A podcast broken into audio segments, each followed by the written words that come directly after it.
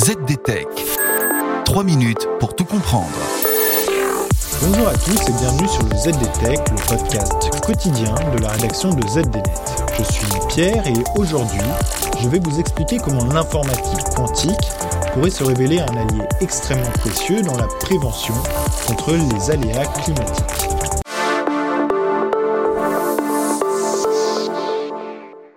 Au mois de juillet dernier, la start-up française Pascal, spécialisée dans l'informatique quantique, concluait un partenariat de grande ampleur avec BASF.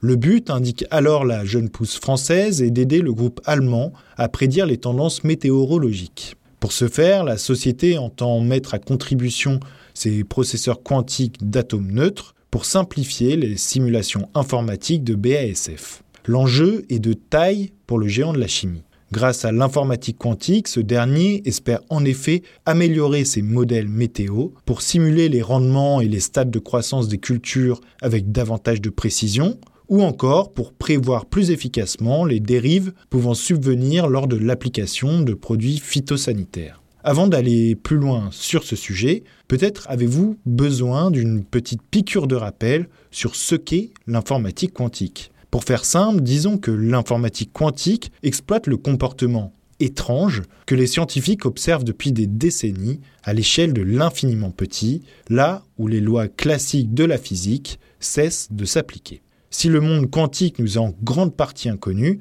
nous savons en revanche que les particules quantiques qui le peuplent ont un immense potentiel en ce qui concerne le traitement d'énormes quantités d'informations. C'est bien simple, réussir à maîtriser ces particules dans un ordinateur quantique déboucherait, selon les spécialistes du secteur, sur une explosion de la puissance de calcul, une chose, vous l'imaginez, bien utile dans de nombreux domaines nécessitant des calculs complexes. Et oui, vous me voyez venir, la modélisation du climat fait partie des applications possibles pour l'informatique quantique au même titre que la découverte de nouveaux médicaments, l'optimisation financière ou encore la logistique. Et si le partenariat entre Pascal et BASF promet des avancées immenses dans le domaine de la science, celles-ci ne seront pas immédiates. Reste qu'il y a là un grand boulevard dans ce domaine pour les deux sociétés, puisque seuls 5% des investissements mondiaux en calcul haute performance sont aujourd'hui consacré à la modélisation météorologique. Et voilà, normalement on a fait le tour du sujet. Pour en savoir plus, rendez-vous sur zdnet.fr et retrouvez tous les jours un nouvel épisode du ZDTech